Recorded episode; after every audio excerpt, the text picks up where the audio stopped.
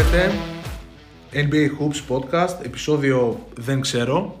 7-8, αλλά είπαμε δεν θα λέμε επεισόδια. Ναι, ναι. Καλησπέρα για μένα. ε, Λοιπόν, ε, Βαγγέλης Παπαδημητρίου. Στέφανος Στάτσιος.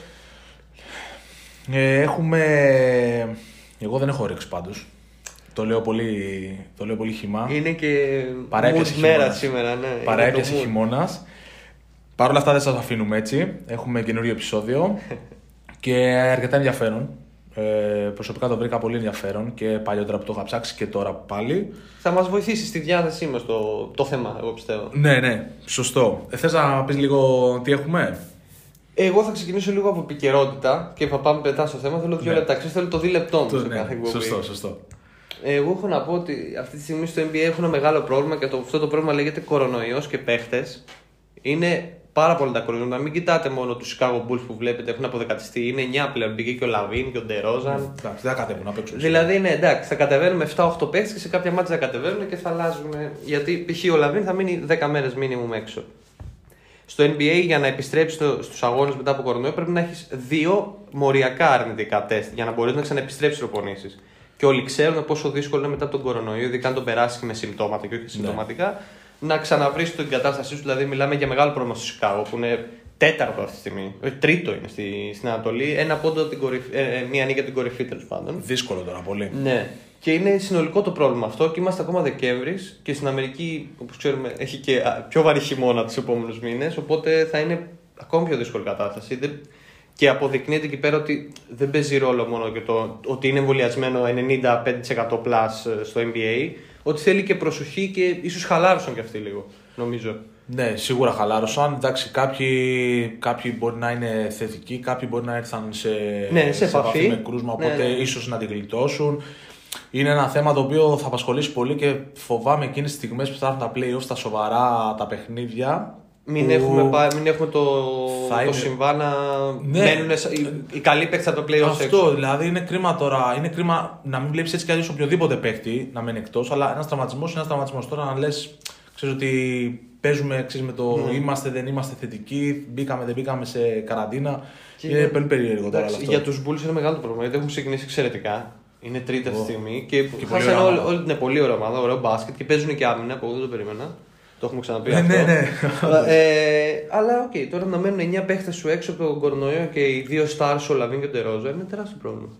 Τεράστιο πρόβλημα. Τεράστιο πρόβλημα και μένει να δούμε τώρα τι θα γίνει και εντάξει, είναι ένα ερωτηματικό μεγάλο. Και, και θα, θα πω και δύο μικρά πραγματάκια γιατί ένα λεπτό θα παρει Και γράφουμε την επόμενη μέρα από την 50 του Kevin Durant με το Detroit.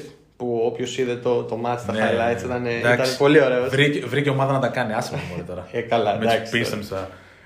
Τέλος πάντων και ε, στη Δύση πραγματικά δεν ξέρω τι θα γίνει. Δηλαδή με την πρωτιά γι- γίνεται χαμός Suns Warriors. Η Utah θα είναι σίγουρα τρίτη έτσι όπως πάνε τα πράγματα. Ήδη είναι τρεις βαθμούς, τρεις νίκες πάνω από τους πιο κάτω και δύο νίκες πίσω από τους Ναι, Suns και ναι, του ναι, Warriors. ναι. Οπότε είναι εμπετοναρισμένη στο 3 η Utah. Πρέπει να γίνει κάτι ακραίο για να πέσει ή να ανέβει. Και δεν ξέρω κατά πόσο θα γίνει και μεγάλη μάχη για την έκτη θέση. Μπορεί να είναι για αυτό που λέμε να αποφύγουν κάποιες ομάδες στα play. Βλέπουμε τον Denver που έχει έρθει η κατάρρευση του κόσμου με τον Border Junior Ω. τώρα και τον Μάρι που δεν έχει επιστρέψει. Είναι 7η, αλλά είναι στις 2 με 3 νίκες από, την- από την εξάδα που γλιτώνει στα play. Οπότε δεν ξέρω. Και τον Dallas τώρα έχασε και τον Λούκα για κάποια παιχνίδια. Γενικά μπορεί να είναι νωρίς, αλλά ήδη κάποια πράγματα αρχίζουν και ξεκαθαρίζουν Ναι, εντάξει. οι Ε, στόχοι των ομάδων. Είναι, είναι, η πρώτη εικόνα είναι αντιπροσωπευτική. Το τι θα ακολουθήσει λίγο πολύ. Εντάξει, πάντα ελπίζουμε σε μια ανατροπή, πάντα ελπίζουμε σε ένα καλό Ναι. φινάλε. Και να πω και κάτι τελευταίο, ότι η Δύση με την Ανατολή δεν έχουν καμιά σχέση φέτος. Δηλαδή, το πολύ στη Δύση θα παλέψουν για, τα, για τη δεκάδα τέλος πάντων που οδηγεί στα play 11 ομάδες. Εκεί βάζω το max. Ναι. 12 αν οι Spurs που βρουν Ναι, ένα καλύτερο ναι. πρόσωπο που δεν νομίζω. Και στη, στην Ανατολή, αν εξαιρέσουμε το Ορλάντο και το Detroit, είναι 13 ομάδες. Ναι. Είναι 13 ομάδες. Είναι εντυπωσιακό. 13 από τις 15 θα παίξουν για μία θέση. Και δεν είναι ότι. Γιατί ο, ο ανταγωνισμός έχει πάντα δύο όψεις. Μπορεί να είναι πολύ καλοί και να Ναι. ανταγωνίζονται πολύ καλοί και να είναι πολύ κακοί και να ανταγωνίζονται. Δεν νομίζω πάλι. ότι έχουμε αυτό το μοντέλο Όχι, στην δεν Ανατολή. έχουμε. Γιατί Δεν έχουμε. η Ινδιάνα που είναι μια καλή ομάδα και λέμε φέτος πόσα προβλήματα έχει που θέλουν να φύγουν οι stars, θέλουν να τους διώξουν να κάνουν rebuilding. Ναι. Αυτή τη στιγμή είναι μία νίκη από τη δεκάδα που είναι η Βοστόνη με 13-14 και η Ινδιάνα έχει 16. Γι' αυτό, γι' αυτό σου λέω ότι πάει καλά το πράγμα. Ναι, Δηλαδή, στην Ανατολή έχουν- έχει ανέβει πολύ το Δεν είναι επίπεδο. φτωχός συγγενή. Όχι. Απλά στη Δύση. Εντάξει, είναι ξεκάθαρο λίγο Έχει το μια πράγμα. λάμψη η Δύση, ρε παιδί μου, γενικότερα. Ε, γιατί Εντάξει. έχει- Ναι, εντάξει. Έχει Ίσως μια... άλλαξε όμως αυτό από τη μετάβαση του Durant στην Ανατολή και μετά.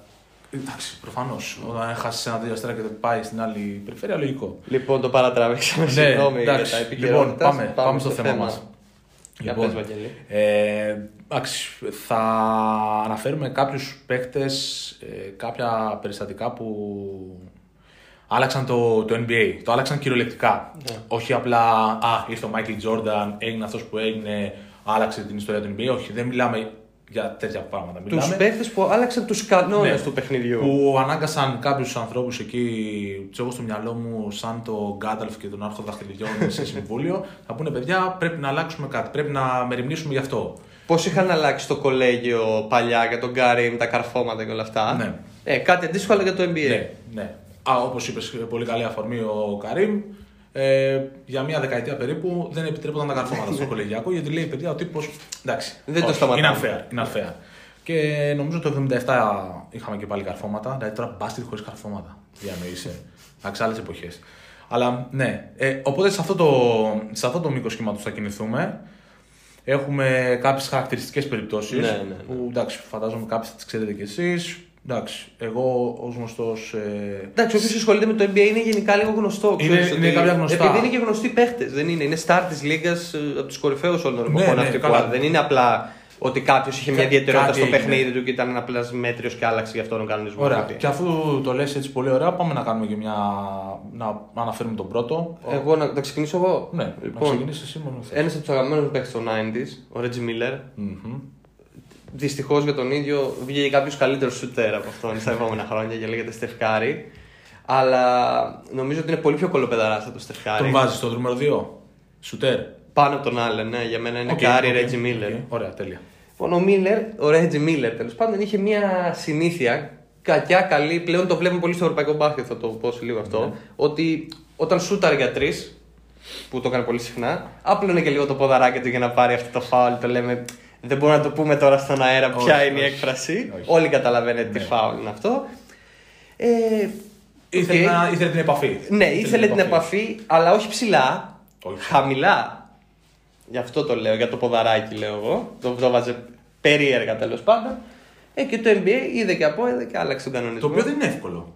Τι; Δεν είναι εύκολο να, να το κάνεις αυτό. Να έχεις στο μυαλό σου ότι πρέπει να σηκωθείς, να σουτάρεις για να ευστοχείς και, παρά, και παρόλα αυτά να κάνεις και αυτό το ας πω το αποτέχνασμα. Εντάξει, αλλά είσαι ο Ρέτζι Μίλλερ μπορείς να το Ναι, κάνεις. αυτό σου να πω. Το ότι κάνει αν ο Reggie επιχειρήσω να Miller. το κάνει κάποιος άλλος.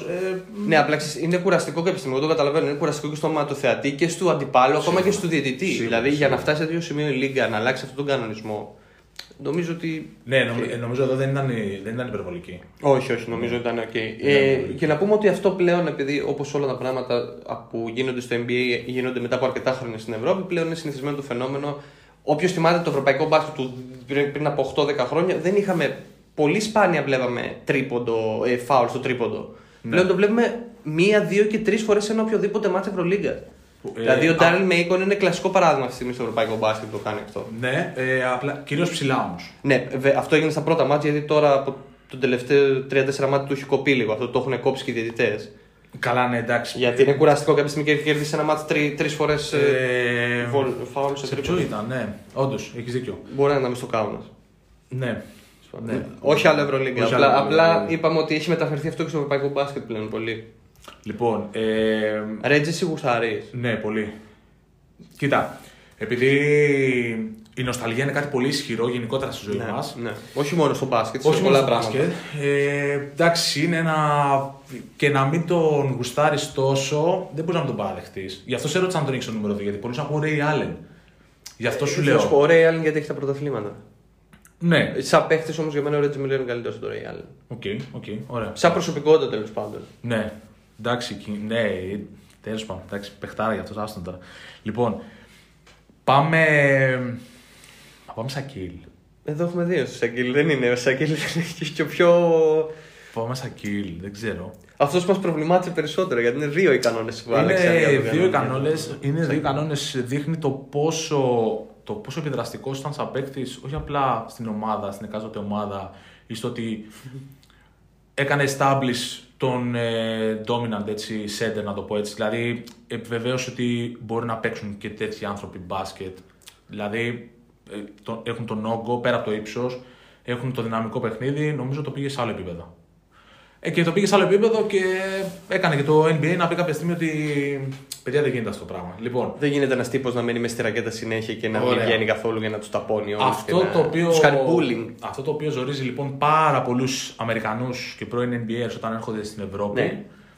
ε, είναι το ότι δε- όχι τους ζορίζει, ότι είναι η διαφορά, μία από τις μεγάλες διαφορές του ευρωπαϊκού με το, με το αμερικανικό μπάσκετ. Ότι είναι τα αμυντικά 3 δευτερόλεπτα. Ε, Προφανώς γιατί στην, στην Ευρώπη δεν ανοίγει η άμυνα τόσο Ναι. εύκολα. Ενώ στο NBA, δηλαδή με ένα pick μπορεί να τους Στο εκθέσει. NBA, ναι, και επειδή το παίρνουν και λίγο. και επειδή μιλάμε για σχεδόν πα- πάντα man to man. Okay. Πολύ Ε, σπάνια ζώνη δηλαδή. ναι. Πολύ λίγοι προπονητές που χρησιμοποιούν. Ναι, ναι, ναι. Πρόσφατα έβλεπα ένα ματς, νομίζω ο Νέρς με το, το- στο Τορόντο, έβλεπα το Τορόντο με τη Νέα Υόρκη προχθές. Α, αυτό που είχε ευρωπαϊκό σκορ. Το Ναι, 90, ναι, ναι, 87, ναι, ναι, ναι, ξέρω, ναι, ναι, ναι, ναι. Και έπαιξε ο Νέρς ζώνη. Εντάξει, ο Νέρς χρησιμοποιεί διάφορους άμυνες γιατί είναι έτσι το. είναι προπονηταράς και είναι έτσι το, Ναι, εντάξει. το σκεπτικό του. Αλλά ε, εντάξει, παίζουν και ζώνη, όχι λίγες ομάδες όμως. Λίγος, λίγος. Οπότε εκεί με ένα καλό pick and roll, με ένα τίποτα. Μετά ανοίγει πολύ άμυνα. Κάθομα και αυτό ή βλέπ- τρίποντο. Ναι, και, εντάξει, και πάει λέγοντας. Λοιπόν, τα, τα τρία δευτερόλεπτα στην άμυνα ήταν αποτέλεσμα της απόγνωσης του NBA λόγω του Σακίλ. Είπαν πολύ ωραία και απλά είναι unfair, κάτι πρέπει να κάνουμε, δεν θα κάθεσαι μέσα. Ναι. Και από τότε έχουμε. Πολύ ριζοσπαστικό. Ριζοσπαστικό, αλλά ο Σακίλ δεν δυσκολεύτηκε μετά από αυτό. Δηλαδή, Όχι, το, το καμία ίδιο, σχέση. το ίδιο Καμία top σχέση. ήταν και Ίσα- στην άμυνα και στην σα ίσα μπορεί να λέει ότι ξέρεις, πήγα το παιχνίδι και σε άλλο. Ότι κυριάρχησε και μετά την αλλαγή του κανονισμού που με βόλευε. Ναι, ναι, αυτό, ναι, ναι, ναι. αυτό είναι πολύ μεγάλο credit για το Σακίλ, έτσι. Έχεις φανταστεί ποτέ το NBA χωρίς χωρίς τα, το 30 κάνουν αυτό; δευτερόλεπτα. Δεν μπορώ να το κάνω, δεν μπορώ να το κάνω εικόνα. Πολύ, Δεν πολύ ξέρω- μεγάλοι παίχτες που έχουμε στο μυαλό μας, αν δεν υπήρχε αυτός ο κανόνας, δεν θα ήταν τόσο μεγάλοι. Δεν- όσο- όσο ναι, είναι σήμερα. νομίζω και θα- δεν θέλω να πω ονόματα γιατί θα παρεξηγηθώ. Νομίζω θα. Όχι, γιατί σίγουρα. Ε, εντάξει, όχι. είναι Νομίζω- πολύ φαν. Α, οκ, εντάξει, ωραία. ε, νομίζω θα τράκαναν πολύ κάποιοι. Το παίρνω αυτό που λες και συνεχίζω εγώ. Ναι. Τράκαναν πολύ σε- στα μπασίματα και σε αυτά. Λοιπόν, Και ο πιστεύω Σακίλ- ότι η κατάσταση με το τρίποντο, αν δεν υπήρχε αυτός ο κανονισμός, θα ήταν πολύ χειρότερο στο NBA. Δηλαδή Ναι, θα, μα- το 80% των κατοχών θα ήταν μακρινά Μα σουτ. αναπόφευκτα αλλάζει όλο το παιχνίδι. Ναι. Αλλάζει και το μακρινό, δηλαδή δεν έχει να κάνει μόνο με το παιχνίδι κοντά στη ρακέτα. Το δεύτερο που πήγε να κάνει με το Σακίλ, λογικά έχουμε σημειώσει το ίδιο, είναι το Χακασάκ. Ναι. Ωραία. Αμέσως πάει το μυαλό μου στον Γκρέκ Πόποβιτ που κάνει το φάουλ ε, στα 5 δευτερόλεπτα το 2008. Σε ποιο που... μάτς; Να Ένα μου κανονική θυμίσεις. διάρκεια που γίνεται το, γίνεται το τζάμπολ και στα 5 δευτερόλεπτα κάνουν φάουλ στο Σακίλ. Και Α, ναι, ναι, γυρνάει ναι, ναι, ναι. πλάνο στον Πόποβιτ και έχει ξεκαθίσει στο γέλιο, ξέρω εγώ. Λοιπόν, ε, για αυτόν που δεν θυμάται ή δεν γνωρίζει, ήταν μια τεχνική, σε εισαγωγικά τεχνική που είχαν πολλές ομάδες. Επειδή ο Σακίλ δεν ήταν καλός στις βολές. Ε, ο Δεν Σακίλ του ήταν δούλεψε. άθλιος στις βολές. Ναι. Λοιπόν, και βρήκαν ένα πολύ ωραίο Άθλιος, παιδί τέχνασμα. μου, και εσύ, Ε, άθλιος. Άθλιος ήταν, άθλιος. Ε, ήταν. εντάξει. Η Α. καριέρα Δεν οριακά. μιλάμε για άθλιος για Σακίλ ο Νίλο. Στο συγκεκριμένο κομμάτι ήταν άθλιος. Εντάξει. Μην ξαναπούμε τι θα γινόταν αν έβαζε και τις βολές. Ε, καλά. Αν είχε Το ένα έχουμε 75%. ξαναπεί αυτό σε δύο διαφορετικά Ωραία. podcast. Ωραία, το πούμε και εδώ γιατί ήταν πραγματικά κρίμα. Ναι. Αλλά ναι, είχαν αυτό το, το τέχνασμα, να το πω έτσι. Κάναν φάουλ στο σακίλ εκτός φάσης. Είτε χάνανε, είτε ήταν λίγο μπροστά και θέλανε να μην φάνε τρίποντο Ναι. ή κάτι άλλο. Το στέλνουν στις βολές για να τις χάνει, να παίρνουν το rebound και να έχουν εκ νέου μια. και να έχουν το ακόμα πλεονέκτημα ευκαιρία. τέλος πάντων. Ή Αυτό. ελπίδα για να πάρουν το μάτι. Αυτό, εντάξει. Αυτό βέβαια να πούμε ότι δεν έχει γίνει με το Σακίλ. Ξεκίνησε με το Σακίλ. Ναι, ξεκίνησε έχει γίνει με με το Σακίλ. παίχτε όπως ο Whiteside, ο Drummond. Τώρα προσπαθώ να θυμηθώ κι άλλους. Τριάντε Τζόρνταν σίγουρα. Ναι, ο Ντιάντρε Τζόρνταν δηλαδή. αυτό- αυτός είναι Και- άθλιος. Ναι. Στις βολές. Βέβαια δεν είναι πια άθλιος. Τα τελευταία 2-3 χρόνια δεν είναι άθλοι Ε, κανείς. Έφτασε 30 φεύγα όμως. Ναι, όλοι αυτοί και ο Ντράμοντ δεν είναι τόσο άθλιος όσο ήταν στις βολές. Όχι, δεν είναι. εντάξει. Το δουλέψαν αυτό το κομμάτι. Όσο μπορούν να το δουλέψουν, το φτιάχνουν. Δεν είναι τους 40. Αλλά είναι κρίμα οι βολές, είναι τσάπα Ναι. πόντι. Εντάξει. Τέλος πάντων. Λοιπόν, και μ, αυτό που έγινε ουσιαστικά ήταν ότι απαγορεύεται αυτό. Τα τελευταία, αν δεν κάνω λάθος, τα τελευταία δύο λεπτά κάθε περίοδου. Ναι, στα τελευταία δύο λεπτά, όχι κάθε περίοδο, νομίζω την τέταρτη περίοδο. Ε, νομίζω κάθε Ωραία, περίοδο, κάθε αλλά περίοδο. Τέλος πάντων, εντάξει, τα ας τελευταία δύο πούμε λεπτά. Ότι εκεί ε, τα τελευταία. Που υποτίθεται Δεν, ότι- δεν επιτρέπεται ναι. το hack and sack. Δηλαδή, αλλάζει ο Εκεί κανονισμός. έχει tough. Αν γίνει ναι, αυτό, ναι, αν ναι, ο ναι, ναι. διευθυντής εντοπίσεις κάτι τέτοιο, έχει tough αυτόματα. Οπότε. Γιατί ο, όποιο- εγώ θέλω να το πω αυτό, γιατί όποιος θυμάται όταν ίσχυε ο προηγούμενος κανονισμός που δεν υπήρχε απαγόρευση των τελευταίων δύο δευτε- δευτερολέπτων. Ναι. Βλέπαμε δηλαδή πριν καν γίνει επαναφορά από το time out, από την, Ναι. ε, μετά το time out να γίνει επαναφορά, βλέπουμε Ο- ήδη να, να πέφτουν ότι τρεις πάνε- πάνω ναι. στο κακό σουτέρ βολών της πεντάδας και να δημιουργούν αυτή τη συνθήκη, η οποία ήταν και unfair. Δηλαδή, Ήταν- εγώ, εγώ θυμάμαι στην Ανατολή γινόταν πολύ αυτό. Το θυμάμαι τα προηγούμενα χρόνια γινόταν πολύ στην Ανατολή και στα playoffs, οπότε που έπαιζε και ρόλο. Ήταν άσχημο. Και ενώ, ε, νομίζω ότι είναι καλό που το έκανε. Ναι, ήταν άσχημο. Στην ήταν- Ευρώπη δεν το έχουμε δει αυτό ποτέ. Όχι. Νομίζω ότι το έχουμε δει μία φορά. Εγώ θυμάμαι χαρακτηριστικά Α. το, παι- ένα παιχνίδι Παναθηναϊκός Ζαλγκίρις στο ΟΑΚΑ με τη Ζαλγκίρις να έχει προπονητή το Γιασικεβίτσιους και να το κάνεις στον Καλάθι που τότε ήταν ασταθής ακόμα στις βολές. Τώρα πριν από 3-4 χρόνια ήταν αυτό. Εντάξει, οκ, Και είχε πάει έχει- να πάρει διπλό έχει Ζαλγκίρις μια με αυτόν τον λογική, τρόπο. αλλά δεν γινόταν κατά κόρον στο Όχι, NBA. απλά λέω ότι είναι, είναι ένα- άχαρο. είναι μια κατάσταση η Ναι. οποία είναι σχεδόν αποκλειστικά στο NBA. Ναι, ναι, δεν είναι- γίνεται στην είναι- Ευρώπη. Είναι, είναι άχαρο. Πιστεύω ότι αυτή η λέξη του ταιριάζει. Είναι άχαρο τώρα να προσπαθεί να βγάλεις Ναι. άμυνα κάνοντας αυτό το πράγμα. ξέρω. Και δεν Εντάξει. γίνεται ούτε στις διεθνείς διοργανώσεις, ενώ Ολυμπιακοί αγώνες, Ευρωμπάσκετ, ε, Μουντομπάσκετ, δεν το βλέπουμε ούτε και αυτόν τον κανονισμό. Δηλαδή Ναι. πάρα πολύ σπάνια Ναι, ναι, ναι. αυτή ναι. την επιλογή από Και αυτό άμυνα. δείχνει ότι η λογική είναι τελείως διαφορετική. Ναι. Έτσι κι αλλιώς. Έτσι κι αλλιώς, ναι. Ε, λοιπόν, τον εξαρτήσαμε τον Σακίλ. Κρίμα που δεν δούλεψε τις βολές. Τέλος πάντων. Πάω, πάω λίγο Charles Buckley. Τσάρλ Ναι. Μπάγκλι, αγαπημένος. Charles Λατρεμένος ή όχι, Βαγγελή; Ναι, ναι, λατρεμένος. Μου άρεσε πολύ. Σαν παίχτης μιλάω τώρα. Γιατί τώρα Ναι. 9 στα 10 λέει κοτσάνε, αλλά τέλος πάντων. Μα και της λέει επίτηδες για να κάνει και Ναι, μπούγιο καλά, πλέον. ναι, προφανώς. ναι, ναι, εντάξει. Όχι ότι το έχει ανάγκη, απλά το κάνει για, για το δικό του φαν. Ε, παιδί μου, ξέρεις τι, τώρα ε, α, μια μικρή παρένθεση. Πόσο, πόσο άσχημα μπορεί να νιώθει κάποιες φορές που έχει το Σακίλ απέναντί του σε ένα πάνελ που. Εντάξει, είναι οι δύο, οι δύο πιο αναγνωρίσιμοι τέλος πάντων. Και από τη μία είσαι εσύ που όντως σου έχουν δώσει credits, είσαι Hall of Famer, είσαι. είσαι Εντάξει, MVP. όχι, ε, ανεξάρτητα από τι, τι πέτυχε ενό σε ατομικό Ναι. επίπεδο σε- με βάση τους τίτλους, ο Τσαρλς Μπάρκλεϊ είναι top 5 ψηλών όλων των εποχών για μένα. Α, ok, ok. Ωραία, εντάξει. Ε, αλλά παρόλα αυτά, ξέρεις, είναι λίγο. Αν έχει απέναντι τους Σακίλ, ξέρω εγώ. Και, α, εντάξει, επειδή κάποιες φορές έχουν. Ε, όχι, πολλές φορές έχουν Νομι, τσακωθεί. νομίζω ότι είναι από τους losers εισαγωγικά που δεν τους λέμε loser φωναχτά γιατί τους Όχι, σεβόμαστε πάρα όχι, πολύ. Όχι, όχι, όχι. όχι. Με, δύσκολο να το λες loser, η αλήθεια είναι. Λοιπόν, ο Charles Barkley έκανε το εξής. Για όσους έχετε στο μυαλό σας λίγο. στα- Εγώ γέλασα πολύ με αυτόν τον κανονισμό γιατί ο- είναι ο τρόπος που το έκανε ο Το, Barkley. ε, κάνει. το οποίο αναφέρθηκε πριν μερικά χρόνια. Θυμάσαι ένα buzzer beater του Γιάννη στη, Στη Νέα Υόρκη, βέβαια, έπαιξε ρόλο αυτό. Εκεί καλά. το πρώτο άκουσα εγώ Ναι. και πάλι δεν το είχα ψάξει και τώρα λίγο με αφορμή το podcast το έψαξα.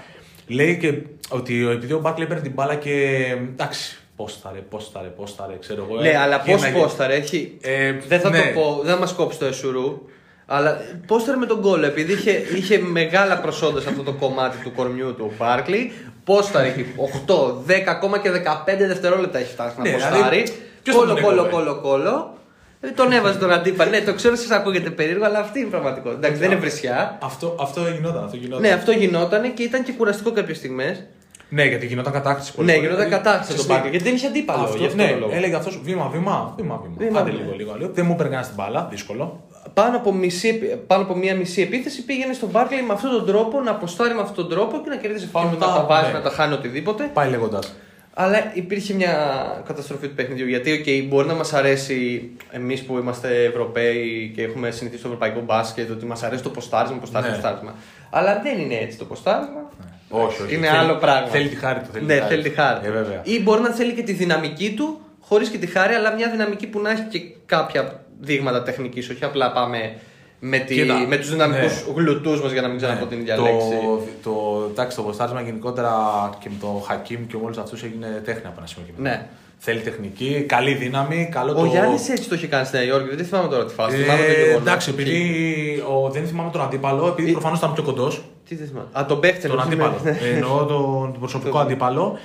Ήταν Για στο να- μάτσο που είχε βάλει τον buzzer beater και είχε- είχαν κερδίσει backs. Ναι, τον ναι, buzzer ναι, beater του ναι, Γιάννη ναι, στο- ναι. στη λήξη του χρόνου. Ακριβώς. Το... Που γύρισε και από στο τι βολέ μάτι, περίπου. μέσα, ναι. Λοιπόν, ο Ναι, κανονισμός, για να το διευκρινίσουμε, είναι ότι από τη γραμμή της, των βολών και κάτω. 5 δευτερόλεπτα maximum. Τέλος, 5 δευτερόλεπτα. Αλλιώς μετά. Α, το στα οποίο- 6 είναι αλλαγή κατοχής. Ναι. Είναι και πλέον δεν νομίζω ότι το ξεπερνάμε. Εγώ δεν, δεν θυμάμαι. Προσπαθώ επειδή, και εγώ τώρα. επειδή το ξέρεις ότι εγώ είμαι ξενύχτης και βλέπω και πολλά ναι, μάτια ναι, στο ναι, ναι, NBA. ναι. Δεν το Κάθε βλέπεις βράδυ. εύκολα. Όχι, δεν το βλέπεις εύκολα. Δεν το βλέπεις Γιατί εύκολα. δεν υπάρχουν και πολλοί παίχτες που να αποστάρουν με, με, τη- με τον όγκο τους. Με τον όγκο τους. Ναι, δεν υπάρχουν πλέον πολλοί παίχτες που αποστάρουν έτσι. Να το πούμε χαζοκανόνα. Χαζοκανονισμό. Ναι. Εντάξει, δηλαδή μπορεί Εντάξει, τότε. Όχι τόσο σημαντικός πλέον. Ναι, μπορεί τότε να είχε κάποια εφαρμογή έτσι λίγο πιο σημαντική λόγω του Barkley. Αλλά εντάξει. Γιατί, Για να να- σου πω κάτι τώρα, και τέρα, παίχτες τέρατα στο σωματό Ναι, τους σωματικά. όπως ο Γιάννης δεν ε, χρησιμοποιούν ε, τόσο πολύ το ποστάρισμα. Του γρου, όλοι μέσα. Όχι, όχι. Ναι. Και σου λέω είναι τεχνική, είναι και τεχνική μετά. Ε, το Έχει- Γιάννη δεν το βλέπεις πολλές φορές να ποστάρει στο παιχνίδι. Όχι. Παρότι είναι σ- ουσιαστικά ω σέντερ, παιδιά, γιατί πλέον που δεν υπάρχει ο Μπρουκ Λόπε. Πάει, ναι, εντάξει. Άλλο ερωτηματικό για από εκεί. Οι Bucks. Έχουν γίνει πολύ μεγάλο ερωτηματικό για μένα, αλλά τέλος σω πάντων. μπορεί να είναι και πιο επικίνδυνη τώρα. Με τον Πορτή βασικό. Πάει καλά αυτός πολύ έλεγα. Ε; Πάει κα- πολύ καλά. Ναι, γι' αυτό σου λέω. Εντάξει, είμαστε regular season, μην το ξεχνάμε. Εντάξει, είμαστε ναι, 20 ναι, ναι. κάτι παιχνίδια λίγο πριν τα 30. Αλλά ότι ίσως είναι πιο επικίνδυνη φέτος γιατί ο Λόπετ έχει για μένα κάποια στοιχεία που. Okay. Ναι, εντάξει. Άλλο... Δεν είναι ο ιδανικός Έχει center ξεχάσει για πολλές τον φορές Milwaukee. ότι είναι center. Πήρα το πρωτάθλημα, εντάξει. αυτό, αυτό εγώ το επιχείρημα θα το λέω για πάντα. Δεν υπάρχει. Ότι μια ομάδα πήρε το πρωτάθλημα δεν σημαίνει ότι δεν έχει προβλήματα που μπορεί να την κάνουν ακόμα καλύτερη. Και πρέπει να σκεφτόμαστε πότε μια ομάδα παίρνει το πρωτάθλημα και με τι τρόπο. Πάμε Καλά, παρακάτω. εντάξει. Έτσι, ωραία. Γιατί στην Ελλάδα είμαστε πολύ φάνοι για κάποιο λόγο του Brook Lopez, γιατί δεν έχω καταλάβει ακόμα γιατί. Ε, Είναι ξεστή, επειδή γενικότερα το shoot είναι πλέον αυτό που ζητάνε Που, που περισσότεροι. αγαπάει ο κόσμος ένα παίχτη. Ε, σου λέει, γιατί εντάξει, η αλήθεια είναι ότι έχει κάνει αλματώδη εξέλιξη. Έχει, Μα στη, ο στη, άνθρωπος στον Brooklyn δεν σούταρε κάποια στιγμή πριν. δεν, δεν αρχίσει, ναι. σουτάρει και ξαφνικά τον βλέπεις ότι όχι απλά σουτάρει, σουτάρει και πολύ καλά. Ναι. Πολύ καλά. Λοιπόν, ο Μπάκλey μας χάρισε αυτό το πολύ ωραίο κανονισμό που είμαι σίγουρος ότι αύριο δεν θα θυμάται κανένας. ναι, στάντα. Μμμ, λοιπόν, ε, εγώ, κοίταξε να δεις, επειδή είμαι λάτρης της σαβούρας, έχω βρει κάτι χαζομάρες. Τα οποία είναι κανονισμοί, τα οποία μ, Για πες. Θέλω, να- θέλω να τελειώσουμε με τα Δυσκολεύεται σοβαρά πρώτα. πολύ. Θέλω να τελειώσουμε Ω. με τα σοβαρά πρώτα για να πω δύο-τρει βλακίες που έχω, που έχω σημειώσει. Ένα από τα σοβαρά οφείλω να απαραδεχτώ ότι ψάχνοντας βρήκα και το Tread Tucker Rule. Ε, στα 90s ο Tread Tucker, εντάξει, καλά, εντάξει, ένας έτσι, ξέρω σου άλλο. ναι, δεν, δεν στεκόμαστε εκεί. Ήταν ένα παιχνίδι στα 1990, το οποίο ο Tread Tucker έβαλε ένα shoot ε, για τους Knicks, κέρδισαν οι Knicks, με 0,1 στο ρολόι. Δηλαδή πήρε την μπάλα και σούταρε. Με 0,1 δεν γίνεται. Κανονικά στα 0,7. Τότε, τότε. Τότε γινότανε. Κα- Μετά- Τώρα, να πούμε ότι ο κανονισμός τώρα είναι ότι από τα 0,7 0,7 είναι 0,4. 0,7 νομίζω. Αν δεν κάνω μεγάλο λάθος, στα 0,7. Ευρωλίγα είναι 0,4. Τώρα που θα ανοίξω τα κινητά και. 0,4 είναι. Α, ε, Νομίζω. συνεχίζω να, Τέλος συνεχίζω πάντων, να είτε λέω εγώ. 0,7 είτε 0,4, το 0,1 είναι. Το 0,1 ναι, πρέπει να είναι, μας κάνει- να είναι, κάνει το τύπο δηλαδή που μπορεί λέμε. να κάποιο να το ψάξει και στο YouTube να δει το τέτοιο. Είναι αστείο το ότι πιάνει την μπάλα και σου στάρει με το 0,1 ξέρω εγώ. Την πιάνει και. Δεν το έχω δει εγώ το βίντεο αυτό Ναι, να πω την ναι, αλήθεια. ναι, ναι. Και εγώ την δεν πιάνει την- και σουτάρει κανονικά. Ναι, και τότε επειδή έγινε πολύ ντόρε μετά, λένε παιδιά στο 0,1 πότε πρόλαβε και σούταρα και έκανε και έρανε.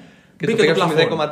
0,4. Ναι, μπήκε δηλαδή το στο πλαφόν. 0,4 το NBA θεωρεί Shoot. ότι μπορείς να, να πετάξεις την Μπορείς να, μπαλά. μπορείς να κάνεις σουτ. να την πιάσεις και να σου Πιάνεις σουτάρεις. Ή αυτό που λέμε το βόλεϊ που το στην πετάνε και κάνεις ένα tip με τα δύο χέρια με το ένα. Ε, να πούμε ένα πολύ γρήγορο release. Τώρα το πετάει. Όχι. Να σου το πω διαφορετικά. Μετά πάμε στο tip. Το λεγόμενο tip. Αυτό το τύπου ακούμπηγμα. Ναι. Το, το, το άγγιγμα της μπάλας. Τέλος πάντων. Οτιδήποτε κάτω από 0,4 είναι μόνο Ε, tip. είναι, είναι λήξη χρόνου ουσιαστικά. Δεν προλαβαίνεις ούτε tip να κάνεις. Λοιπόν, ε, οπότε επειδή έγινε ντόρος τότε, σου λέει το NBA ότι πρέπει να κάνουμε κάτι γι' αυτό και έκαναν κάτι γι' αυτό. Γιατί πραγματικά ήταν λίγο αστείο τώρα το 0,1 να, να σουτάρει, να πιάσεις την μπάλα και να σουτάρει. Λοιπόν, και προνόησαν και γι' αυτό πλέον, αν και Εντάξει, ήταν ήδη αργά. Χρήσιμος Δηλαδή, κανονισμός, αλλά οκ. εντάξει, εμένα μου πιο πολύ δι- διόρθωση του λάθους τους ήταν. της παράληψης. Ναι, της παράληψης. Ναι, ναι, ναι, ναι, έτσι είναι. Γιατί εντάξει, είναι, ήταν ακραίο το παράδειγμα. Αυτό και από, το, από τα 1990 που έγινε το παιχνίδι και μετά έγινε και αυτή η αλλαγή. Ε, Εντάξει, θα τον θυμόμαστε. Δεν Όχι, θα τον θυμόμαστε. Όχι, θα τον θυμόμαστε γιατί άλλαξε έναν κανονισμό. Από ένα λάθος όχι, του NBA. όχι, ε, έχει μια βαρύτητα. Εντάξει, δεν το συζητάμε. Πόσα παιχνίδια έχουν κρυθεί. Όλες στο- οι αλλαγές έχουν μια βαρύτητα. Είτε τις θεωρούμε χαζές είτε όχι. Όταν αλλάζει για κάποιο λόγο το παιχνίδι, κάτι σημαίνει. Καλά, σίγουρα, σίγουρα. Απλά εντάξει, το Barkley γελάω λίγο. Δεν, δεν Ναι. μπορώ να ξέρει. Απλά έπρεπε να το αναφέρουμε και την μπάλα. Ναι, γιατί ήταν ο τρόπος που το έκανε, γι' αυτό, γι αυτό γελάμε. Ναι, είναι ναι, ο ναι, τρόπος ναι, που ναι. πόσταρ ο Και αυτό θέλει γκουγκλάρισμα για να το δείτε. Ναι, δηλαδή, ναι, ό,τι ναι, και να ναι, ακούτε ναι. δεν έχει καμία. Έχει, έχει βιντεάκια στο YouTube που δείχνουν πώς πόσταρ ακριβώς, πώς έβαζε το σώμα του. Εκεί με τις ώρες, με τις ώρες εκεί, ναι. Ε, λοιπόν, έχουμε... έχεις κάτι άλλο σημαντικό; Όχι, εγώ δεν έχω. Έχω Α. κλείσει τα σημαντικά, οπότε. Πάμε μόνο στα αγουρά. ναι, ναι, ναι. Ε, όχι, ήθελα να αναφέρω λίγο. Ήθελα να αναφέρω λίγο και το Wilt Chamberlain που εντάξει πάει πολύ πίσω και τα αναφέρω λίγο γρήγορα γιατί εντάξει δεν έχει και νόημα πλέον. Το Δηλαδή, Wade νομίζω ήταν στα 60, στα 70. Ναι, πού ήταν; ήταν εκεί που το μπάσκετ ήταν ακόμα σε πρώιμο στάδιο full. Ναι, ναι. Λοιπόν, ε, εντάξει, ήταν ο άνθρωπος πολλές φορές, επειδή πήγαινε πολλές φορές στις. Α, εννοείς, θες να πεις αυτό με τις βολές που έκανε Ναι. το, τις είχαν επίτηδε. Να πούμε τι έκανε. Ναι, Ναι, ναι. έχανε τη. Τη έχανε δεύτερη. Τη δεύτερη συνήθως. Ε, χτύπαγε, έπαιρνε το rebound. Bound και την κάρφωνε και, ή έβαζε ένα Δίποτο, φούκ, ναι. και τη μέτραγε. και Κέρδιζε δύο ή τρεις πόντους η ομάδα. Δηλαδή Ναι. Ήταν μεγάλο. Και, Και- το απαγόρευσαν αυτό. και- Αλλά τι έχανε επίτηδες. Πώς βλέπουμε κάποιες φορές. Για να το, θέλω να το πω για να το καταλάβει και ο κόσμος. Σωστό. Εννοώ πώς βλέπουμε τώρα είτε στο NBA είτε στην Ευρωλίγκα είτε στι εθνικές ομάδες. Ό,τι που βλέπετε μπάσκετ και ένας παίκτης θέλει να χάσει στο τέλος μία βολή για να κερδίσει το χρόνο, να κερδίσει ομάδα το rebound, για να έχει άλλη μια επιλογή, άλλο ένα shoot ισοφάρηση ή νίκη. Σωστό. Θέλω να πω ότι όπως το, κα- το, το πετάνε επίτηδες και κάποιοι ακυρώνονται γιατί δεν το κάνουν σωστά και η μπάλα πάει στον αντίπαλο και χάνουν οριστικά. Ο Wilt το έκανε συνεχώς κάθε φορά που τον στέλναν στη γραμμή οι αντίπαλοι γιατί τις βολέ δεν τις βάζαμε. Απλά ήταν τόσο ογκώδης και υπερηχητικός σε σχέση με τους αντιπάλους ψηλούς εκείνη την εποχή που με το που ήταν διεκδικήσιμο ένα rebound, άρπαζε τις Ακριβώς. χερούκλες του, το έπαιρνε, κάρφωνε, άφηνε την μπάλα με lay-up, δεν έχει σημασία. Ήτανε για εκείνη την εποχή, για τον τρόπο που πεζόταν το NBA και για την παρουσία του Wilt, Μμμ, μμμ. νομίζω ότι αυτός ο κανονισμός ήταν σωστός. Ναι, εντάξει. Αυτό και αν ήταν άκομψο και unfair. Όπως επίσης ε, μεγάλωσε, αυξήθηκε και το ύψος της μπασκέτας λόγω του Wild.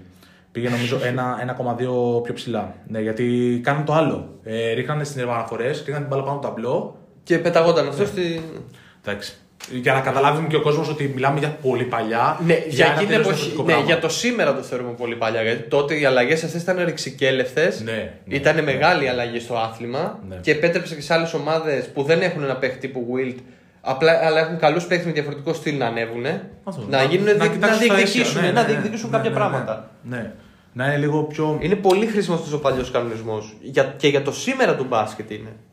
Ναι, όντως, απλά, όντως απλά οι είναι. κανονισμοί, ρε παιδί μου, είναι σαν τους νόμους στη ζωή μας. Ότι για, πρέπει να βλέπεις πότε ψηφίζεται και για ποιο λόγο αλλάζει ένας κανονισμός σε ένας νόμος. Όχι, εννοείται ότι το timing σε όλα τα πράγματα έχει Ναι. σημασία όπως και στην προκειμένη. Κάτι παρόμοιο ήταν πολύ unfair και προσπάθησαν να το κάνουν λιγότερο ήταν και ο ακόμη, ακόμη πιο παλιά George Mikan, ο οποίος, για τον οποίο μεγάλωσε η ρακέτα, το ζωγραφιστό που λένε. Μάικαν ή Μίκαν. Ε, Εντάξει, εγώ θα το πω Mikan. Ωραία, πάμε με το Μάικαν. Ε, Mikan Έχω- γράφεται για να καταλάβει και ο κόσμος. ναι, ναι, ναι, γι' αυτό Αλλά το είπα γιατί το έχω ακούσει σε περιγραφές στο YouTube. Ωραία. Μίκαν. Πάμε Μάικαν. Με το, Με το Βαγγέλη. Με το Γεωργάκη, με το Γεωργάκη, τον Τζορτζ. λοιπόν. Ε, εντάξει, επειδή και αυτός για την εποχή του ήταν πολύ μπροστά, ε, είπαν ότι δεν μπορεί να γίνει, δεν μπορεί να συνεχιστεί αυτό. Είναι ο άνθρωπος που ουσιαστικά καθιέρωσε τα τρία δευτερόλεπτα στην επίθεση. Γι' αυτόν, ε, αυ- με αφορμή τον, τον Μάικαν, ε, Μάικαν Μίκαν ε, σκέφτηκαν τα τρία δευτερόλεπτα. Ναι. Απαγορεύονται τα στην επίθεση. σκιάχτρα, ρε παιδί μου. Ναι, ναι, ναι, δηλαδή τύπου ε, κάτσε, αλλά δύο Πώς δευτερόλεπτα. παίζανε, πώς παίζανε πιτσιρικάδες ποδόσφαιρο και ένας καθόταν πάντα offside για να βάζει Ναι, πάντα ναι, τα ναι, γκολ. το περίπτερο, το Ναι, περίπτερο. το περίπτερο Το που λέμε, το περίπτερο. γνωστό περίπτερος Ε, παίζεται της αυτό. γενιάς μας ποδόσφαιρο. Ήταν, ε, το έκανε αυτός ο τύπος. Ήταν, ήταν το περίπτερο πριν το περίπτερο. Ναι. Λοιπόν, Το περίπτερο της Αμερικής στο μπάσκετ όμως. Στο ναι, μπάσκετ. Της Αμερικής, όντως. Ε, μεγάλωσε το ζωγραφιστό, τα τρία δευτερόλεπτα. Έχω και μπήκαν- ένα ελληνικό παράδειγμα πάνω σε αυτά, λένε πολύ παλιό. Μου το έχουν διηγηθεί. Το έχουν διηγηθεί παλιοί δημοσιογράφοι. Αυτό το πράγμα το κάνει τύπου ο Καστρινάκης στον Ολυμπιακό τη Α, δεκαετία του α, 70. α, ναι, ναι, ναι, ναι. Μπορεί, μπο- είναι πολύ πιθανό, δεν το, ξε- δεν το ξέρουμε και δεν το μάθουμε μάλλον, ότι να ήταν και επηρεασμένος από το Μάικαν. Εντάξει, ναι, δεν αποκλείεται. Γιατί ο Καστρινάκης από την Αμερική, οπότε. Και το τελευταίο που έπρεπε να τσεκάρουν, να ψάξουν, να αναθεωρήσουν ε, ήταν το, το, το μπλοκ στην κάθοδο της μπάλας. Ότι όταν η μπάλα. κατέβαινε- Εννοείς άμα ήταν. Ε, Ο- αν ο- κάποιος είχε πολύ με μακριά χέρια και είχε ικανότητα σε αυτό το κομμάτι του Ναι. παιχνιδιού, Ο- ότι μπορεί και να πέσει πολύ μπάλα να το μέτραγαν ως μπλοκ. Ναι. Οπότε και πάλι με αφορμή τον Μάικαν Μίκα θα αναθεώρησαν και σε αυτό και πλέον απαγόρευσαν το κόψιμο στην Ε, κάθε. εγώ να σου πω, Βαγγέλη, ότι θεωρώ ότι σε αυτ- υπάρχουν φάσεις σε όλο το μπάσκετ και όχι μόνο στο NBA που είναι πολύ ωραίε κάποιες φάσεις στο κομμάτι του block. Δεν θες να είσαι διαιτητής σε, σε Ναι. τέτοιες φάσεις; Ναι, δεν θες να σε δεις. Σε τέτοι- είναι κάποιοι, δεν συζητάμε τώρα για μια κατοχή, ακούμπησε, δεν ακούμπησε. Αυτές οι φάσεις είναι Ε, είναι ό,τι χειρότερο νομίζω. πολύ δύσκολη φάση. Δηλαδή, λες, δεν θέλω να είμαι διαιτητή. Και υπάρχουν και πολλές οριακές που. Οκ, εντάξει. Ναι, εντάξει, ή ακούμπησε τα μπλοκ. Εντάξει, Ναι, το ακούμπησε όχι, το τα ακούμπησε τα μπλοκ είναι ξεκάθαρο. Και πολλές πιο- φορές οι διαιτητέ δεν, δεν βλέπουν σε εννοώ στο real ε, Ναι, time μα- τέλος αγώνα. μας τη ροή της φάσης λέμε. Πολλές φορές μπορεί κάποιος να βγάλει μια άμυνα ή να κάνει και ένα μπλοκ έχοντας χτυπήσει και το διχτάκι μαζί ένας αμυντικός. Οπότε πάλι υπάρχει συζήτηση για μια φάση ή ένα καλάθι. Διαιτησία γενικότερα. Στο NBA είναι κακή. Εγώ το, εγώ το είναι λέω κακή, διαχρονικά. Είναι κακή, άλλη, ε, γενικότερα είναι ρυθμοί και είναι πολλές φορές που λέω δεν θέλω να ήμουν στη θέση του εκείνη τη Θα στιγμή. πούμε και για τον καινούριο κανόνα που έχει εφαρμοστεί και ρωτάει πολλοί κόσμος. Ναι. Ποιο το, το αυτό δεν φέρει. Ναι, ναι. φέτος Για τα, Για τα φάουλ. για τις τύπου εκβιάζω. Ναι, το εκβιασμό στον φάουλ τύπου από παίχτες όπως ο Χάρντεν και ο Τρέι Γιάνγκ. τώρα δεν Εντάξει, είναι λίγο κάτι. μα, άμα τσεκάρεις, πολλοί, πολλοί το έχουν ονομάσει πλέον ε, James Harden Rule. Ναι, Θεός. Και λογικό. Καλά, για μένα το κάνει στο επίπεδο Τρέι Γιάνγκ, απλά δεν είναι το ίδιο όνομα Τρέι Γιάνγκ με τον James Harden. Γι' αυτό το λόγο. Ε, ήταν, ήταν ο James Harden πριν τον James Harden. ο Trey Young. Ε, Εγώ νομίζω ότι το κάνει, το κάνει πιο ακραίο Ευαγγέλιο. το, ο Trey το, κάνει, Young. το κάνει γιατί δεν έχει, το, δεν έχει τη, την, ε, την τεχνική. Δηλαδή το κάνει τύπου. Δεν Πολύ έχει, το θεατρι- επίτηδες, ρε δεν παιδί έχει μου. τον θεατρινισμό. Ναι, δεν έχει το θεατρισμό και δεν έχει το ίδιο την ειδική βαρύτητα που έχει ο Χάρντεν για να Καλά, ναι, το αγωνιστή. πούνε, ρε Εντάξει, παιδί μου, ότι. Ναι, Και πόσο είναι πάντως, στη Λίγκα, τρία χρόνια; δείτε χαρακτηριστικές φάσεις πώς κέρδιζε τα φάουλ ο Χάρντεν και πώς κέρδιζε τα φάουλ ο Τρέι Γιάνγκ με τον ίδιο τρόπο. Θα καταλάβετε ότι ο Τρέι Γιάνγκ το έκανε με πολύ χειρότερα από το Χάρντεν. Δηλαδή ήταν πιο βαρύ Ναι. αυτό που έκανε. Ναι, ναι, ναι. Και έπαιξε και ρόλο. Αν ήταν μόνο ο Χάρντεν, μπορεί και να το άφηνα. Απλά επειδή ο Τρέι Γιάνγκ ήταν στο ίδιο επίπεδο το πώς κέρδιζε αυτά τα αστεία φάουλ που όλους μας εκνευρίζουν. Ακόμα και τους ίδιους ανθρώπους που λατρεύουν το NBA στην Αμερική τους Εντάξει, η εκνεύριζε. αλήθεια είναι αυτή. Εντάξει, οκ. Δεν θέλω να κράξω όλο τον Τρέι Γιάνγκ. Λοιπόν, άκου να, δει- άκου να δεις. Εγώ θέλω, ο, θέλω να κάνω δύο αναφορές. Ε, είχαμε γράψει πριν λίγο καιρό στο EuroHoops.net ένα πολύ ωραίο, το είχε κάνει ο Αχιλλέας Μαυροδόντης, για τους παίκτες που άλλαξαν το μπάσκετ. Να, ναι, ναι, ναι. ναι. Είχε, ε, ήταν λίγο πιο γενικό, δεν είχε, δεν είχε, μόνο, δεν είχε κανονισμούς και τέτοια. Δηλαδή, θα ήθελα να αναφέρουμε τον Chuck Cooper, που ήταν ο πρώτος μαύρος που έγινε draft στην ιστορία του NBA, ήταν το 1950. Σε μια πολύ άγρια εποχή για την Αμερική. Πολύ άγρια εποχή και. Πόσα Εντάξει. πράγματα έχουν αλλάξει από τότε; Τελικά όχι πολλά. Τελικά όχι πολλά. Απλά τότε, άμα σκεφτούμε ότι όσοι Αφροαμερικανοί δούλευαν, Ναι. δούλευαν σε συνθήκες Όχι, εντάξει. πείνα, Ναι. κακουχίε. Αυτό έχει, αλλα- επειδή έχει αλλάξει ο Ναι, κόσμος. επειδή- επειδή τα- όχι, μην ναι. ισοπεδώνουμε τα πράγματα, Ναι, ναι, ναι. αλλά ότι υπάρχουν πολύ χοντρά προβλήματα ακόμη και σήμερα. Στην Αμερική μιλάμε Ναι, συγκεκριμένα. ναι, ναι, ναι. Στο θέμα με τους Αφροαμερικανούς είναι. Είναι σημαντικό πρόβλημα της Ναι, κοινωνίας. Εγώ θέλω να αναφερθώ σε μια αλλαγή, Ναι. όχι απαραίτητα σε κανονισμό. απλά Μιλάμε για αλλαγές για το NBA συνολικά. Σωστό. Δηλαδή πιστεύω ότι αυτό οι Warriors το ξεκίνησαν για μένα που δεν πήγαν το 2016 στο Λευκό Οίκο. ή οι Cavaliers, συγγνώμη. Δεν πήγαν. Cavaliers. Όχι, ήταν η αρχή της σεζόν ήταν οι, Κα- οι Οι- Warriors. οι Warriors Οι ήταν. Warriors το ξεκίνησαν, καλά το είπα στην αρχή. Και το συνέχισαν μετά που δεν πηγαίνανε οι, ο- οι πρωταθλητές στο Donald Trump. Δεν πήγανε Cavaliers. οι, ούτε οι Warriors δύο φορές, όχι δύο, τρεις. Τρεις φορές οι Warriors, μία ο LeBron με τους Cavaliers και μία το Toronto. Δεν πήγανε και για μένα σωστά κάνανε γιατί ο Τραμπ, ασχέτως πολιτικής ιδεολογίας, δεν μας νοιάζει αυτό, ότι είχε μία πολύ άσχημη αντιμετώπιση απέναντι στου star του NBA και απέναντι σε όλη την κατάσταση με το NBA. Γιατί το NBA έχει και μία φιλελευθεροποίηση, μια ελευθερία μέσα του σαν λίγκα. Δηλαδή όλοι είναι ίσοι, είτε λέγεσαι LeBron, είτε λέγεσαι. Τι να πω τώρα. Jordan Ναι, Poole, είτε είσαι μαύρος, άσπρος, κίτρινος, ενώ καταλαβαίνετε πώς θέλω να το πω. Καλά, σίγουρα. Δεν, δεν διαφοροποιείται κανείς. Όλοι είναι το ίδιο. Αυτό τον Donald Trump τον πείραξε, ε, έκανε πολύ χοντρές επιθέσεις σε όλη τη λίγκα και ειδικά σε παίκτες όπως ο Λεμπρόν και ο Κάρι και ο Ντουράντ. Τα βάλει δηλαδή με τα αγαπημένα παιδιά της κοινωνίας. Γιατί Πήγε κατευθείαν στο, στο top. στο top. Τα έβαλε με, τους, με τα πρότυπα των παιδιών, πολλών παιδιών που, σώνονται, α- που σώζονται καθημερινά από τα γκέτο γιατί αγαπάνε τον Jimmy Butler, γιατί αγαπάνε τον Στεφκάρη, γιατί αγαπάνε τον Γιάννη Ακριβώς. το Κούμπο και δεν περιθωριοποιούνται, αλλά μέσω του, αθ- του αθλητισμού μπορεί να μην είναι μπάσκετ, μπορεί να είναι ποδόσφαιρο, μπορεί να είναι baseball, μπορεί να είναι ο- βόλεϊ, το οτιδήποτε. Σώζονται από μια δύσκολη ζωή και παίρνουν εφόδια. Ο Ντόναλτ Έτσι. Τραμπ όλα αυτά τα πάλεψε και δέχθηκε μια βαρύτατη πληγή η οποία ολοκληρώθηκε στο bubble με αυτό που κάνανε οι Bucks, γιατί δεν είναι να μην το αναφέρουμε. Αυτό Πολύ που κάνανε σωστά. εκείνο το βράδυ οι Bucks με οκ, μπορεί να ακουστεί περίεργο γιατί είμαστε στην Ελλάδα. Πρωτεργάτης δεν ήταν ο Γιάννης 100%. Για να μην πουλάμε όλη αυτή τη. Και προς τα έξω όλο το ότι- hype. Ο Γιάννης δεν το έχει ανάγκη αυτό το πράγμα έτσι κι αλλιώς. Για να Τον τους Hill δεν θες το να έχει. πεις. Ε; Τον Hill θες να πεις. Ναι, ο George Hill είναι ο. Ήταν ο ηθήνο νους αυτό. Ε, Έβαλε το σπόρο για να φυτέψει όλη αυτή την αντίδραση. Αλλά δεν ήταν ο Γιάννης, για να μην, γιατί γράφτηκαν πολλά εκείνες τις μέρες στα σημαντικό- ελληνικά media και, σε- Ναι. και όχι μόνο στα social media. Από ελληνικά media γράφτηκαν αυτά τα πράγματα. Δεν το έκανε μόνο ο Γιάννης και δεν ήταν ο Γιάννης που το είπε. Ο Γιάννης συμμετείχε όπως συμμετείχαν όλοι οι συμπαίκτε του. Ε, Είναι το νούμερο ένα των Bucks και του α, top στο NBA. Ναι, ναι, ναι, ναι. Οπότε είναι λογικό να διαφημίσει περισσότερο. Ο George Hill είναι ο πιο πολιτικοποιημένος στους Bucks. Ήταν τότε τέλος πάντων.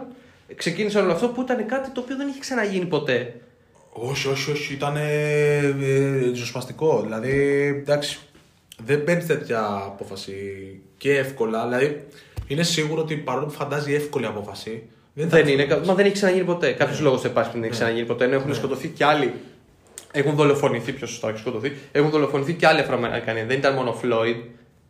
Και γίνανε κι άλλα περιστατικά μετά. Απλά το Φλόιντ συντάραξε ολόκληρο τον πλανήτη, όχι μόνο την Αμερική, όχι μόνο το NBA. Ναι. Ε, Επειδή ήταν, το, είδαμε το βίντεο όλοι πόσα λεπτά είναι, είδαμε όλοι τι έγινε. Οπότε ήταν λογικό. Και ήταν και ένα βήμα από αυτούς. Δεν ήταν κάπου στην Αμερική σε μια κομμόπολη που δεν την ήξερε ναι, κανείς. ναι, ναι, ναι, ναι. Ναι, όχι, πολύ, πολύ σημαντικό, πολύ σωστό που το αναφέρεις γιατί δεν είναι μόνο. Δεν είναι μόνο. Δεν είμαστε μόνο μπάσκετ. Το μπάσκετ είναι στο- στο γήπεδο, αλλά είναι κάτι Μα το παραπάνω. NBA έτσι κι αλλιώς, ειδικά είναι τη- κάτι παραπάνω. την, την εποχή από τότε που ανέλαβε ο Νταμ Σίλβερ, δεν είναι μόνο μπάσκετ συνολικά το Δεν NBA. είναι μόνο μπάσκετ. Όχι. Και δεν πρέπει να είναι μόνο μπάσκετ, δεν πρέπει να είναι μόνο ποδόσφαιρο, δεν πρέπει να είναι τίποτα, δεν πρέπει να είναι μόνο στο γήπεδο του. Είναι αθλητισμός και πάντα πρέπει να προάγει το κάτι παραπάνω. Έτσι. Πολύ σωστό που το αναφέρεις. Ε, λοιπόν, Μπορεί να σε κούρασε λίγο εγώ με τα Όχι. κοινωνικοπολιτικά, μου το λέω, στο, το, Όχι. το λέω όχι μόνο σε ένα και στον Όχι, κόσμο, όχι. γιατί ξέρω θα πούνε μπλα μπλα μπλα όχι, μπλα. όχι, μπλα. όχι, δεν, δεν, καλό είναι να τα θυμόμαστε αυτά. Γιατί δεν έχει περάσει πολύ καιρός. Όχι, είναι δύο χρόνια και είναι, είναι κάτι ιστορικό. Είναι Ωραία. κάτι που γράφτηκε στη, στο Ωραία. NBA. Δεν είναι κάτι που. Επειδή λοιπόν το, α- το ακούω και εγώ τώρα, έχω πολύ καιρό να το ακούσω παύλα εδώ. ναι, ξέρεις τι, Καταλαβαίνεις. γιατί. Δηλαδή πρέπει να περιμένουμε την, επ- την επέτειο, το, το, το, on this day, ξέρω εγώ. Ναι, μόνο τότε. Οκ, όχι. Ε, πρέπει να αναφέρονται κάποια πράγματα. Και καλά έκανες και το ανέφερες. Μα ξέρεις τι, τώρα θα το. Ε, μισό λεπτάκι θέλω ακόμα. Ότι Ναι. το γεγονός ότι μετά από αυτό και ότι. οι- οι παι- Δηλαδή, παιδιά, θυμάμαι που το άκουγα και είχα συγκλονιστεί ότι μετά από την απόφαση των Bucks εκείνο το βράδυ συναντήθηκαν όλοι οι παίχτες τα, τα μεγάλα κεφάλια της Ένωσης Παιχτών του NBA, Ήταν όλοι κάποια σε- τους Bucks, στα ήταν ο, ο ξενοδοχεία LeBron, όλοι. δηλαδή ο Chris Paul που okay, Ωραία. έπαιζε και playoffs παράλληλα, μάτς ζωής και θανάτου με τους Rockets. Ε, Συμμετείχε ο Ομπάμα, όχι για να τους καθοδηγήσει, για να τους συμβουλέψει και για να ζητήσουν Ναι. και οι ίδιοι την άποψή του. Εντάξει, έχουν και μια ιδιαίτερη σχέση έτσι. Ναι, ναι, ναι, ναι, ναι. Εντάξει, ο Ομπάμα με όλους αυτούς έχει τους Αφροαμερικανούς στάρ της Λίγκας, έχει ιδιαίτερη σχέση γιατί είναι το πρώτο Αφροαμερικανός Ναι, πρόεδρος, ναι, τον ναι. είπα. Αλλά μόνο και μόνο που γίνει όλο αυτό μέσα στο bubble, που άνετα είχε πέσει και πρόταση και είχε συζητηθεί από τους παίχτε να σταματήσουν Ναι. τα πλέον αν δεν αλλάξει κατάσταση. Και μόνο και μόνο, δηλαδή τώρα μιλάμε, άλλο άλλος κόσμος, όχι μόνο με την Ελλάδα, με την Ευρώπη συνολικά το NBA η Αμερική, όταν, προτι... όταν, γι- όταν γίνεται να, να πραγματοποιηθούν μέσα ή έξω από τα στάδια, στις εκλογές που ερχόντουσαν, να γίνουν εκλογικά κέντρα, κέντρα διαμόρφωσης, ε, όχι φιλελεύθερο, θέλω να το πω, να το πω πιο σωστά, ε, να σκοτώσουμε τώρα, να βγάλουμε τον ρατσισμό έξω από τα σπίτια μας, ενώ αυτό το πράγμα. Ναι, ναι, ναι. Δηλαδή, μόνο και μόνο που είπαν παίξει στο NBA να πάμε στις γειτονιές και να στήσουμε εκλογικά κέντρα ή στα γήπεδά μας. Και τώρα αυτό το έχουν κάνει με το εμβολιαστικό κέντρο και τους εμβολιασμούς. Νομίζω ότι κάτι δείχνει για αυτή τη λίγα. Ότι δεν είναι σαν tap and dribble, αυτό που ήταν στη δεκαετία του 90, που δυστυχώς για τον Τζόρνταν εμένα είναι μεγάλη μελανιά στην καριέρα, μεγάλη κοιλίδα, ότι, Συνολικά, ότι ναι. ήταν αυτή της άποψης, σαν tap and dribble. Καλά, για την Ευρώπη δεν αναφέρουμε. ότι Εντάξει, είναι α, πολύ α, μακριά. Ναι, είναι πολύ μακριά. Είναι πολύ μακριά. Και Ένα, ένα βίντεο σε 10 χρόνια έχει βγάλει η Ευρωλίγκα κατά του ρατσισμού. είναι, ε, είναι αστείο, γιατί συζήταγα πρόσφατα, επειδή βλέπω, βλέπω ξεφεύγουμε τώρα λίγο, αλλά δεν πειράζει. Βλέπω αρκετό stand-up ε, στην Αμερική και λέω ρε φίλε, αυτό το δεν είναι απαραίτητα μόνο χιούμορ, είναι και πολλές φορές δήλωση. Δηλαδή ο Ναι. stand-up comedian κάνει πολλές φορές. Δεν μιλάω, δεν μιλάω για τύπους Σαπέλ που ακούστηκε πολύ το περασμένο διάστημα κουλπού κουλπού. Μιλάω, βλέπω ανθρώπους και μιλάνε ανοιχτά για τον Όχι, ρατσισμό. πλέον μιλάνε ξεκάθαρα. Μιλάνε ξεκάθαρα και λέω, πάνε τώρα οι άλλοι σε stand-up παράσταση. Και λέω, αυτό το πράγμα θα μπορούσε να γίνει ποτέ στην Ευρώπη. Και Τώρα αναφέρει Στην Ελλάδα γελάω. Στην Ελλάδα, Στην Ελλάδα γελάω. Είναι Έτσι. συγκεκριμένο το κοινό που βλέπει stand-up και μιλάω για μια μορφή Ναι. τέχνης που είναι πολύ ιδιαίτερη. Και που κανονικά, έτσι όπως το έχουν πάει τουλάχιστον οι Αμερικανοί, δεν είναι μόνο γέλιο. Δεν σου λέω μόνο αστεία. Και για να μην παρεξηγηθώ, πριν που είπα η Ευρωλίγκα έχει βγάλει ένα μεγάλο βίντεο αφιερωματικό κατά του ρατσισμού, δεν εννοώ τίποτα. Η Ευρωλίγκα έχει δείξει, όπως και οι ευρωπαϊκές ομάδες, την αντιρατσιστική του στάση, δηλαδή το λογικό. Απλά ενώ δεν το έχει πιέσει παραπάνω. Α, ναι. Και όχι μόνο η Ευρωλίγκα, όλες οι διοργανώσεις Ναι, ναι, ναι, σε όλες ναι. τις χώρες. Δείχνει τη, τη, τη- τη διαφορά των δύο Ναι, κόσμων. να το πω έτσι. ότι, ότι το NBA είναι κάτι πιο πολυεπίπεδο. Ναι. Εντάξει, εννοείται, εννοείται. Λοιπόν, ε, Εντάξει, επιστρέφω, συγγνώμη, επιστρέφω για ένα αλλά θα τελευταίο. έχει ενδιαφέρον να ακούσω το Επιστρέφω για ένα κομμάτι. τελευταίο, τα λέω πάρα πολύ γρήγορα. Ναι. Έχω ξεχωρίσει και ένα παιχνίδι 22 Νοεμβρίου του 1950. Lakers Pistons. Τελικό σκορ 19-18. Ωραία. Α, έγινε, αυτό το παιχνίδι ήταν αφορμή για να α, μπει το ρολόι το 24. Δεν Ε, υπήρχε βέβαια, γιατί 24. τριπλάνο, τριπλάνο, τριπλάνο, τριπλάνο. δεν Λοιπόν, ξέρω. ο ιδιοκτήτης τότε των ε, σημερινών Sixers, που τότε ήταν ε, Syracuse Nationals, ε, ο Ντάνι Πιαζόν, Πιαζόν. ναι, έκατσε και σκέφτηκε ότι 48 λεπτά το βάζουμε ότι περίπου πρέπει να γίνονται 120 σου το παιχνίδι, μπλα μπλα μπλα, βγαίνουν τα μαθηματικά 24, ο μαγικός αριθμός. 24, το 54 λοιπόν μπήκε, το 1954 μπήκε για πρώτη φορά σε αγώνα το 24, το ρολόι, και υπάρχει και ένα προς τιμή του ένα ρολόι 24 δευτερολέπτων προς τιμή του, προς τιμή του Μπιαζόν στο κέντρο του Syracuse που αναφέραμε πριν. Και εντάξει, αυτό κι αν ήταν εξέλιξη. Λοιπόν.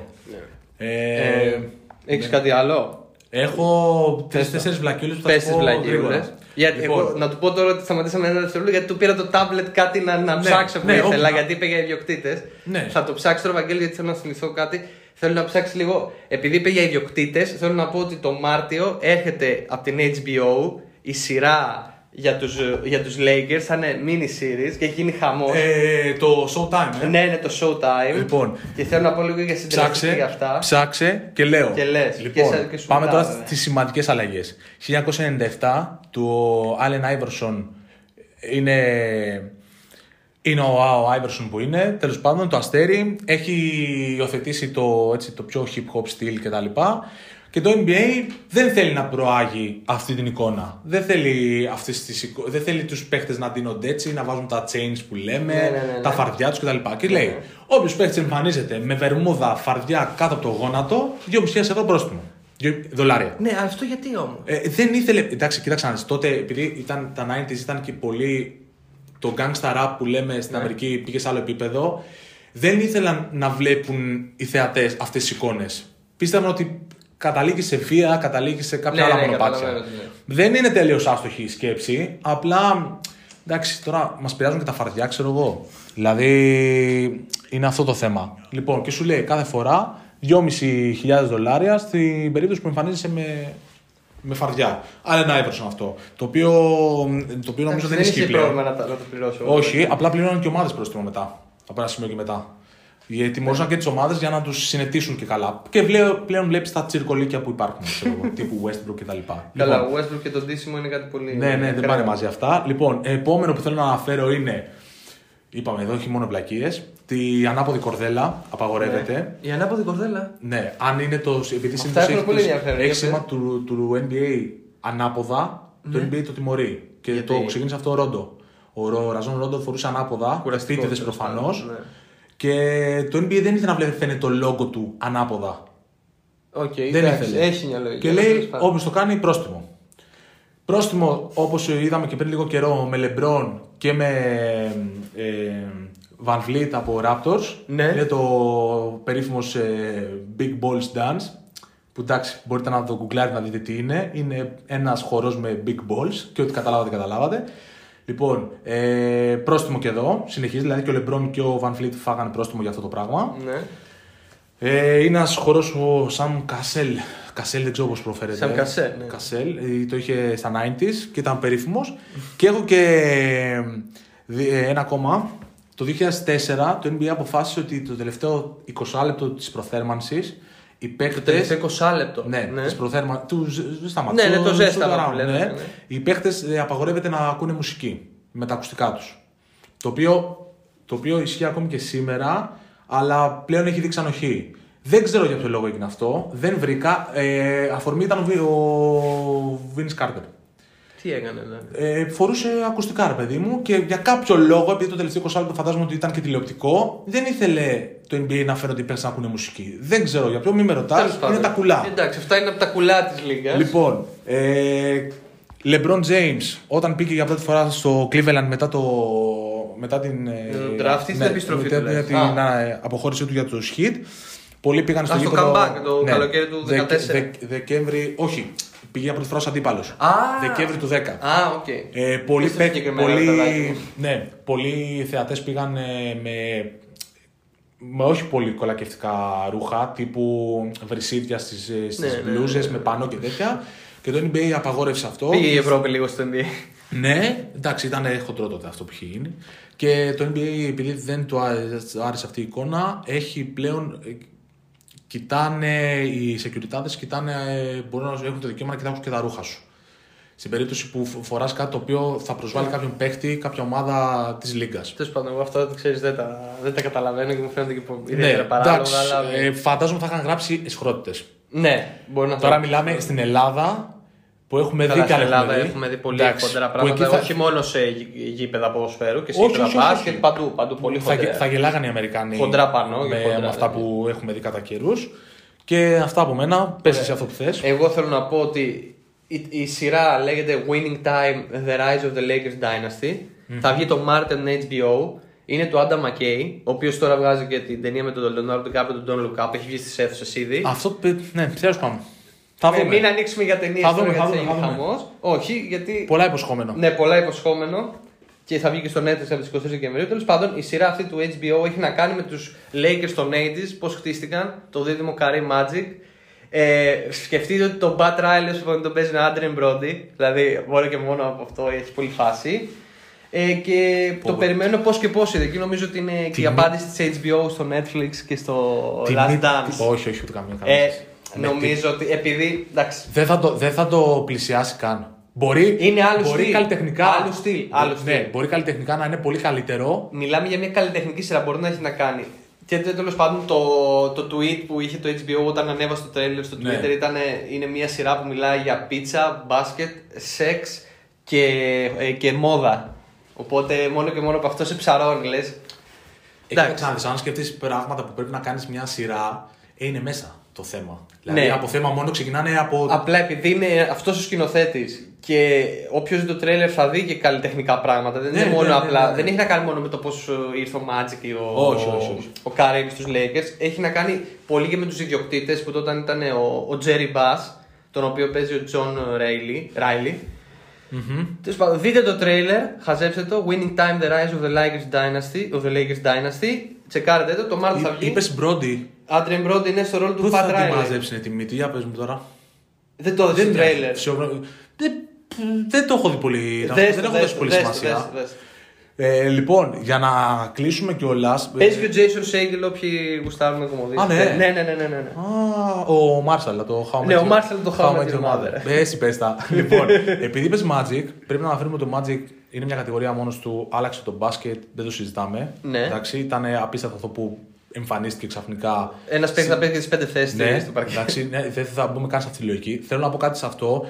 Υπάρχει κάτι το οποίο δεν το λέω με σιγουριά, ούτε το, το έψαξα. Λίγο που το έψαξα δεν βρήκα άκρη. Υπάρχει μια φήμη ότι μετά τον Magic Johnson ε, άρχισε το NBA να βάζει σαν κανόνα ότι αν κάποιος παίκτης ματώσει πρέπει να βγει έξω από το γήπεδο. Το λέω με μεγάλη επιφύλαξη όμως, γιατί δεν το έχω ψάξει και Θα δεν το το, ξέρω. ψάξουμε και θα το αναφέρουμε σε άλλο podcast. Μιλά, κατάλαβες, ο συσχετισμός είναι με το HIV προφανώς. Ναι, ναι, ναι, ναι. ναι. Αλλά γενικότερα δεν έχει νόημα να έχει ματώσει κάποιος και να συνεχίζει να είναι στο Ε, παιχνίδι. καλά, προφανώς. Έτσι, Αυτό α- μπορεί να γίνει τη δεκαετία του 70 και του 60. Ναι, δηλαδή απλά επειδή το, το κοίταξα λίγο για παράδειγμα στο NFL και να ματώσει κάποιος δεν φεύγει από εδώ, δεν βγαίνει έξω. Άλλο άθλημα. Άλλο άθλημα. Τελείως. Απλά θα σου πω ότι και εκεί μου κάνει εντύπωση γιατί. Γιατί να μην βγει, ξέρω. Δηλαδή, Ναι, εντάξει, το δεν καταλαβα- ξέρω το εγώ. καταλαβαίνω, το καταλαβαίνω. Εντάξει, δεν θα φτύσουμε και Λοιπόν, αίμα, ξέρω για, για Ε, αυτό. Κλείνουμε γιατί θα μας κυνηγάνε. Θα μας Ναι, ναι, ναι, κυνηγάνε ναι. όσοι οι Ναι, ναι, τεχνικοί και μας. θα, θα, θα αλλάξουμε μετά και εμείς πέρα από τους κανόνες του NBA. Ναι, ναι. Σωστό. Εγώ να ευχηθώ στον νικητή του από το διαγωνισμό του NBA Hoops Podcast και του Euro Hoops να, το, Ναι. να τη ευχαριστεί την κατοστάρα τη. Είχαμε, είχαμε και. Το κατοστάρικο το κουπόνι στο NBA Store και να το εκμεταλλεύτηκε σωστά. Εντάξει, άμα δεν πάρει φανέλα το Spurs, Φίλε μου, να σε καλά. Φίλε να μου, αν τυχαίσαι. ακούς, ελπίζω να πήρες κάτι από Λούκα. Κάτι ωραία έχουν οι μαύρες, κάτι ωραία μπλουζάκια και τέτοια. Εντάξει. Εκεί Ξέρεις, αυτά τα δύο. είναι στη φάση ότι μπορεί να έχεις να ξοδέψεις και ένα 50 εκατοστάρικο για να κάνεις μια αγορά και να βάλεις και το κουπόνι Κοίταξε και να να πάρεις δεις. δύο φανέλες. Κοίταξε, δεν υπάρχει περίπτωση να μην μπεις στη- στο τρυπάκι να πεις θα βάλω και Θα κάτι. βάλω και ένα 50, Ε, ένα εικοσάρικο όσο έχει ο καθένας. Ε, τώρα εντάξει, λίγο να χαζέψεις. Λοιπόν, λοιπόν, φύγαμε, φύγαμε. Από Λοιπόν. τον Βαγγέλη Παπαδημητρίου και τον Στέφανο Τάτσιο, γεια σας. Γεια σας, τα λέμε.